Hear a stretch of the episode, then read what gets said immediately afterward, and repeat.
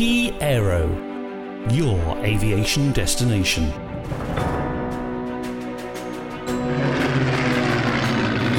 Historic aviation. Hello, and welcome to the FlyPast podcast. I'm James Peel. I'm joined by podcast old hand Tara Leggett, and our special guest Hi. today is Jo Rogers. Hi, Jo. Hi, James. Hi, Tara. Hello, how are you? Good, thank you. You? Yeah, good, thank you. Okay. Um, as a way of introduction, I came across Jo via Instagram, uh, which goes by the name of that Spitfire bird. And it was um, some of your lovely footage of the Spitfires coming into land in the uh, Buttercup Cam, I believe you call it. Oh, Um, Buttercup Cam, yes. Yeah, and that's what got me interested in talking to you today. And I thought that's someone who's obviously got access to fabulous uh, warbirds. And then having spoken to you, I discovered your volunteer ground crew for Aero Legends. Um, so maybe just start a little bit with telling us who you are and what you got started in. Well, um, I'm a lady of a certain age who um, currently works as volunteer for Aero Legends during the flying season in the summer, um, which I'm able to do because I gave up my nine to five job a couple of years back and um, to concentrate on my. I'm a private landlord, um, which was always my retirement plan. Um, I actually sort of started. Well, I retired a little bit earlier than I anticipated because it got very, very stressful with my job. Um, and around that time, I flew in a Spitfire for the first time. For I had a big F word birthday, shall we say?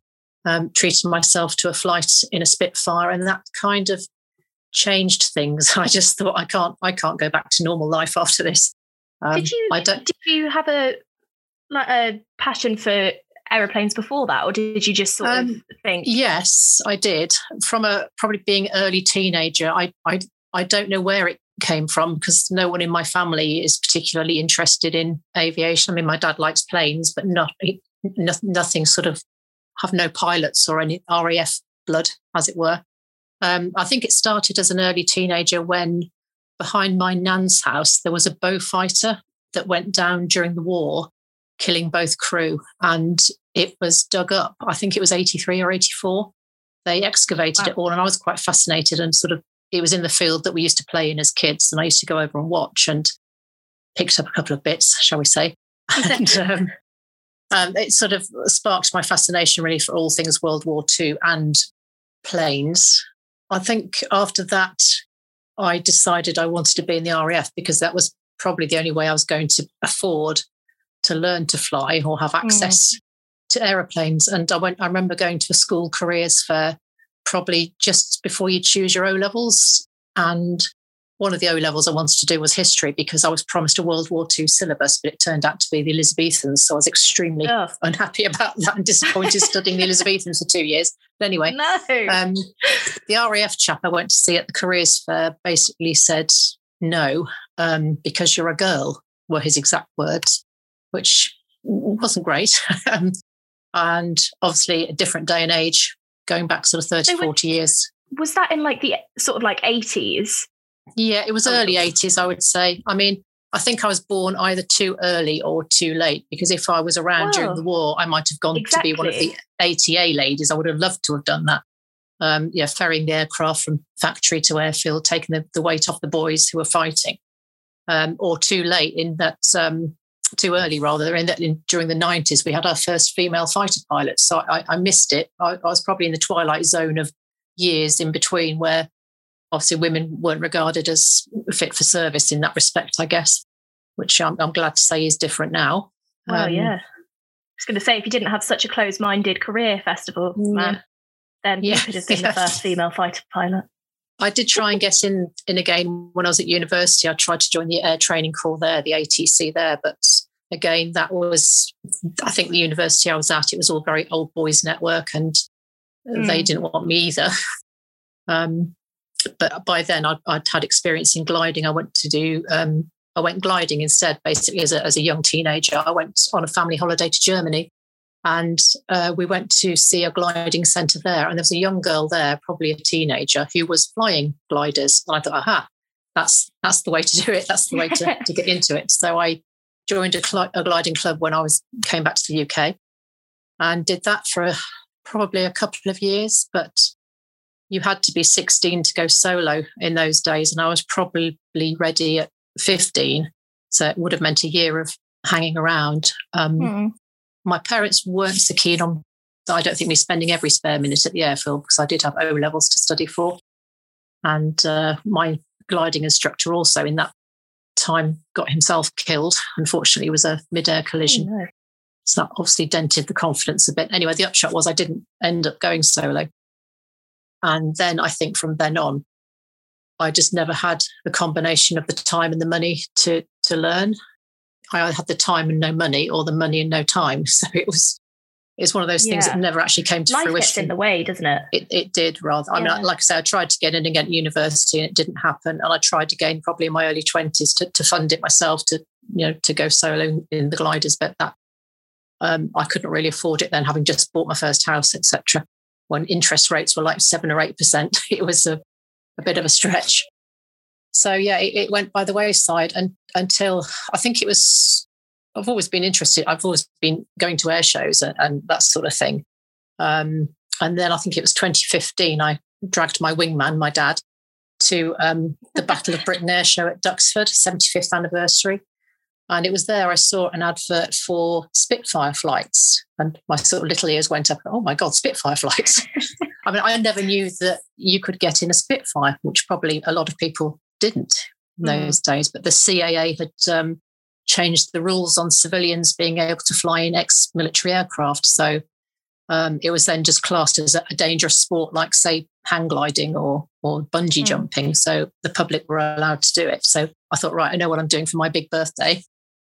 Um, so 2017, I actually did flew from Biggin Hill um, in Spitfire, went down over the White Cliffs, over the Battle of Britain Memorial, and That's thoroughly where I flew. had a great time. Yeah, That's where I flew. I flew um, on the 7th of October in 2020 there um, from Biggin Hill. Yeah. It's incredible, isn't it? What did you think of it? Oh, very little words. And I, I remember saying that as well. I remember Yes. um, our uh, colleague, he sort of put a, put a camera in front of me after I'd done it, and he sort of went, "What did you think of that? How how was it?" And I just sort of went, "Very little words." That's it was, um, exactly exactly what I said. yeah, it's just there's there's nothing quite like like it, and Mm. you can't really describe it. I mean, No. unfortunately, James hasn't been as lucky as we have. no, yeah, no, yeah. It's it's top of my bucket list. It's just like I've got Still to sell a few things to do it, you know. But it's one of those things that it's opportunity of a lifetime, isn't it, for most people? Yeah, You know. it will be worth it. I mean, my, Yeah. my pilot said, I think we did a victory roll and a barrel roll or something. And my pilot said, How was that then? And I, and I was just silent. And he said, Are you okay? Yeah. I said, Yes, it's just there's no words to describe it. So those, that was, was exactly my reaction. But you do get that emotional res- response, I think, in a Spitfire that you don't get in any other aircraft. I, think quite often unstrap customers who are in tears, um, grown Yeah. men. I mean, our, you know, Spitfire Elizabeth basically makes grown men cry. She frequently it's just that emotional. It's lovely to see. It's just that that connection. I think that you don't I get with think it's anything almost else. like you're having such a such an amazing experience, but you know Yeah. at what cost it's come.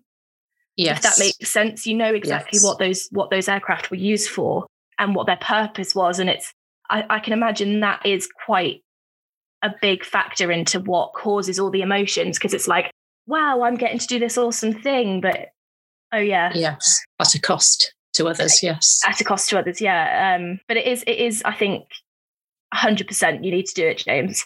Oh, Mm. definitely, definitely. But we were talking about this in our last podcast. That we've all got like our favorite airplanes, but the Spitfire is the most emotional for most people, isn't it? It's, for some reason, it just it's so evocative. most emotive, definitely. I would say. Who's like the biggest person that you've ever helped to fly in your Elizabeth? Um, Okay. I think we've had a few famous faces over the years. I none that I I think don't think I've personally strapped in.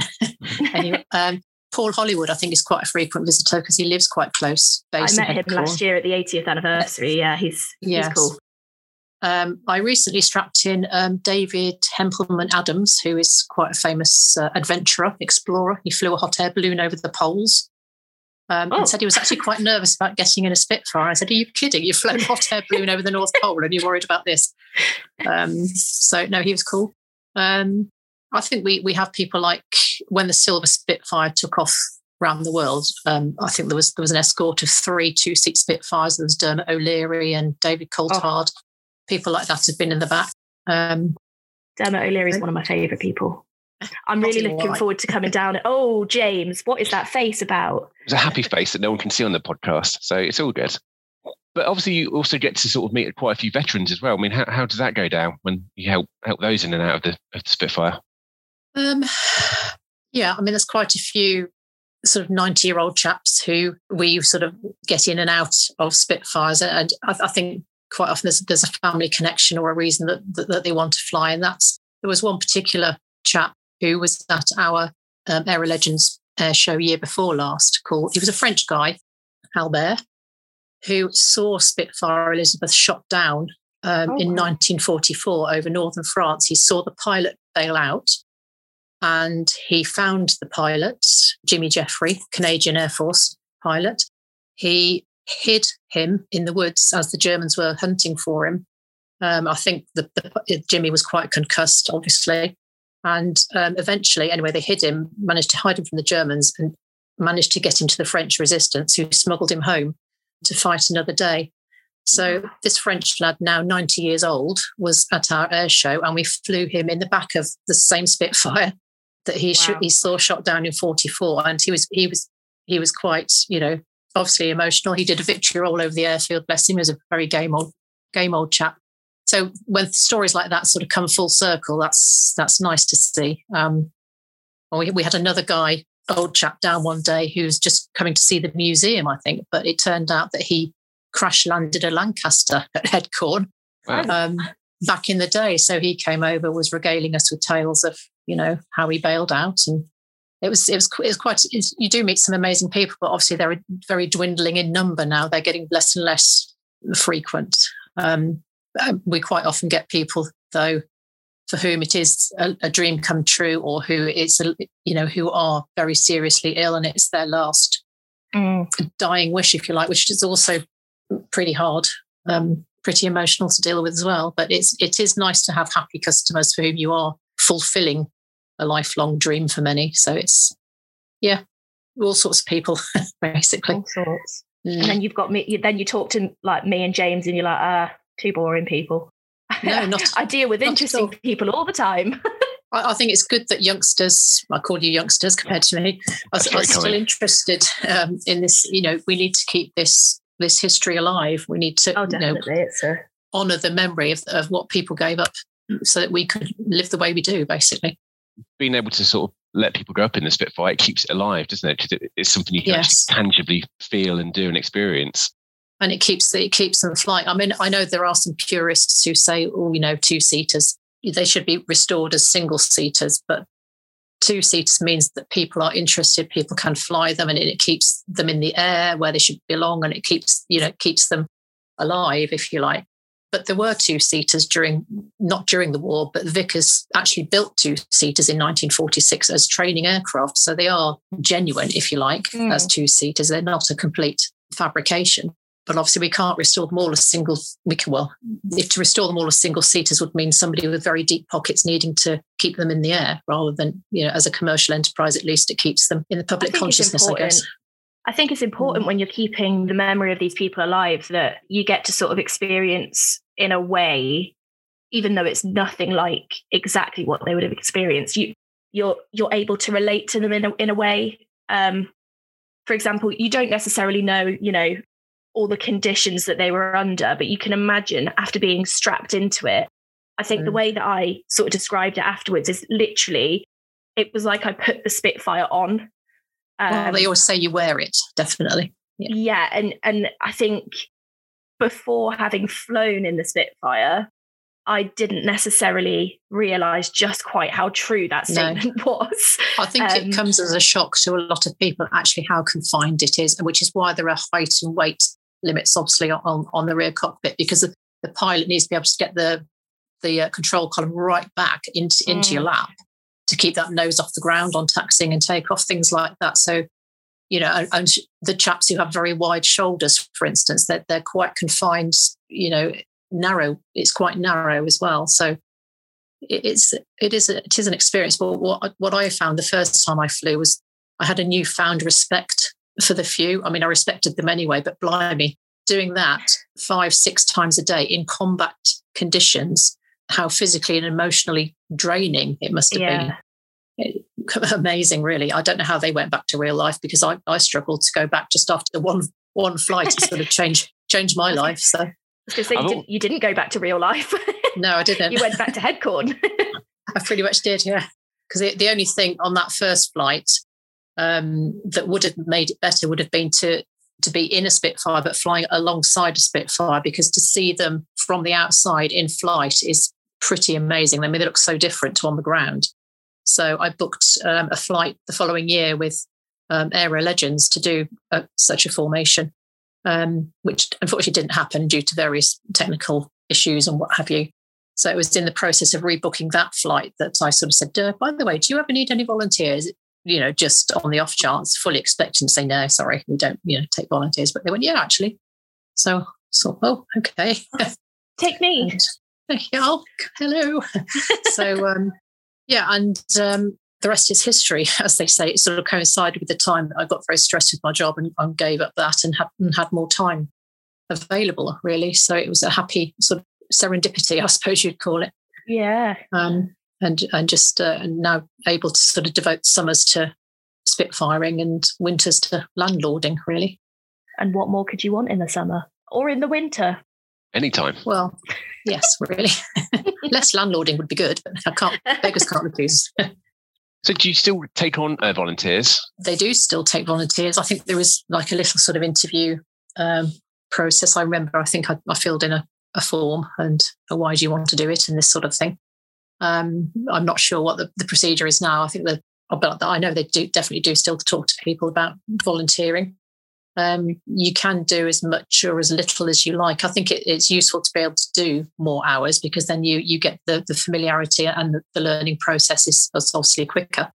But I think with with my interview, I, I think I remember saying something about women in aviation, particularly after my experience of mm. not getting into the RAF or anywhere near. Um, I just thought, well, if I can be that that 14 year old girl at a gliding center in Germany, you know, that I spotted and thought, oh, perhaps I could do that. You know, if I could hang around, loiter at airfields, and if someone, a young girl spots me and thinks, oh, actually, there are women who who who do this. I mean, because my, I mean, for instance, my Instagram account is 97% of my followers are male. and, I, and I think, you know, you know, the women, women perhaps aren't so interested or don't think they can they get into it. Can. Or I do, yes, exactly. So there aren't many female warbird pilots out there. There's probably only two or three that have reached my consciousness. It's funny you should mention it because since starting at Key, I've had quite a big, I don't know, focus on trying to get a bit more of that sort of women in aviation side of things over. Um, I mean, James and I were talking about it just before. I think it's it's such an important and necessary thing. Um, yes. And like you say, if, if a little, little girl can see that you're, you know, strapping these people into the Spitfire or, and that you're volunteering, that you're helping, it's just one of those things that it won't leave their mind. And there's been so few of that, or so little of that, sorry, not so few, that what you do really does make a difference. It makes a difference to you, but it makes a difference to them as well. Absolutely. Well, yes, hopefully. totally. Yeah. I mean, it's like you could be a Kardashian or you could, you know, work with Spitfires. You know, what would you rather do? What, what's the better thing for for your daughter to get um, into? Not sure I've got the bottom to be a Kardashian. I think I have. Oh, good. Oh, goodness. Although I have to say that a lot of the spotters generally get photos of my bottom because I'm always bent over strapping people in. So the first time, the first time I climbed into a Spitfire, not when I was flying, but the first time there was a photographer there and so she just started taking pictures because she thought, oh, she might want to remember this. Mm. And afterwards, she was going through them on the phone, on the um, camera with me. And she was like, I'm really sorry, but they're all of like, yeah, yeah. you're behind. You're backside, like, yes, exactly. Oh, well. Not the most yeah, flattering funny. of, uh, no. No, but I was, I was wearing some nice trousers, so I don't mind. Well, I should start to worry when the spotters start to bring wide angle lenses rather than telephoto, I think. I don't know what to say. I think we've uh, got to the bottom of that one. Um, in terms of yes, yeah, even that was terrible. I'm very sorry. I didn't mean that. Um, so how, how much time do you actually spend volunteering then? Just like when I was trying to speak to you um, to sort this out, you were you were back and forth, back and forth. You know, do you, you most yes. weekends? Um, yeah, I would I would say most weekends um, during the flying season, probably April to October. My family know pretty much they're not going to see me until October as soon as spring arrives. It's I, I generally do probably three or four days a week. So I go down there generally on a Wednesday evening, then work Thursday, Friday, Saturday, Sunday, come back on a Monday morning quite often, and then sort of do what I've got to do here, sort of Tuesday, and then repeat. So, I mean, obviously, some days get cancelled due to weather or, or, what have you. Right, this weekend just gone, I went down on Friday, which took me five hours on the M25. That was lovely. And then we flew, we had two Spitfires down this weekend. So we flew formations Saturday, Sunday, Monday, and I came back late Monday night, um, which is why I probably couldn't get hold of me till Tuesday because I was quite tired. Um, so it's, and this weekend coming, we're at North Weald. So we're flying from North Weald in Essex, another of um, Aero Legends bases, another World War II airfield. Um, and again, we'll have we'll have two Spitfires, a single seater and a, a two seater that will do fly with experiences. So people can pay to go up in a helicopter or whatever and fly alongside the Spitfire and take photos, that sort of thing. So there's, there's generally always something mad happening. Um, do you do you help a lot with sort of like the air show preparation and that sort of thing? Yeah, generally, yes. So you know, putting out tables and chairs or erecting fences or you know whatever needs doing a couple of days beforehand, and then we we're obviously on the ground on the airshow days themselves as well. So that those can be very long days and, and very tiring because we generally have briefing at sort of 7 a.m. Um, and then by the time you've done everything and put the aircraft away, it can be 7 p.m., 8 p.m. Yeah. So, but I mean, that's, um, the that's the thing, though, isn't it? it? Historically, you always think about the pilot, but it's the ground crew. It's, it's the hours and hours that go into it. Everything, mm. really. Especially on the event days, it's putting those events together, and it's volunteers like you, I suppose, that a lot of people, I suppose, think about the engineers even, um, yeah. But then it's volunteers like you guys that put these things together um, or that help put these things together. Yeah, I mean, obviously, we don't get involved in the engineering side. That's done by qualified folk. But yeah. um, we're there just generally day to day getting the aircraft out of hangars, cleaning them, making sure they're ready for, you know, all the bits are ready for the customers, the flights, so the helmets are there, the memory sticks are there for the cameras. Uh, we sort of make sure that they're they're briefed, safety briefing, they're strapped in properly um, that they that we sort of do marshalling and refueling that sort of thing. Um, and then at the end of the flight, that their, their guests can come out and take some pictures and just we make sure they don't walk into any sort of live propellers or anything like that. So it's just general herding and um, making sure their day, you know, their day goes well, really. And then obviously we're putting everything away at the end of the day and going for a beer. a well deserved one, I can imagine as well. Just, yeah. um, I should mention to everybody that we are actually speaking via Zoom because COVID's not over yet, people. Um, but just saying how interesting um, the wall behind you is. Are they all? So there's, I can see four Spitfire posters. Um, are they? It started with the Lancaster one. I think that's a genuine World War II recognition poster. So I quite like the World War II recognition stuff. It's quite sort of graphic, as it were. But the yeah. posters, um, you, you, might recognise that one. You've probably got one of those. I've got one of Flight those. certificate, yes. then um, these two here are the Aero Legends aircraft. So that's Elizabeth, who I've flown in that one. Oh, so are they not the flight certificates then? Are they just um that one, that one's flight certificate. This ah. one's a single seater, so I don't think I'm going to get a flight certificate in that one. you never know. no, no, no. Um, and then the top one is the silver Spitfire. Ah, I'm so, so, looking forward to seeing that on um is it the 25th? Yes, so she is at our air show at Headcorn, 25th, 26th, 27th of June. Um, she's one of the attendees, one of many Spitfires attending. Um, if you see, I, ran, I ran into her at Goodwood, so I said hello to her at Goodwood. I, I flew down oh. there in um, Boultbee's two seater. Wow. Um, so we, we, sometimes sort of hire in two seaters from other operators and, and, run like three ship formation weekends, which are quite good. If you see so a little me to... crouching behind the um yeah the the landing gear, I'm not moving. Yeah. I love her. yeah, she's she. I think she looks better in the flesh than she does in pictures. Actually, she's she's pretty special. lovely Mark Nine. It's just you're so. I suppose you're so. and you can do your I lippy in the mirror. to it, like good, good lippy mirror as well. It's the perfect one to, for women in aviation. Exactly, it's the perfect must-have accessory. a Mark Nine lippy mirror. Yes. Yeah, brilliant. I mean, how many hours have you clocked up in the Spitfire now? then? you, you've obviously been up in Um, it a few times.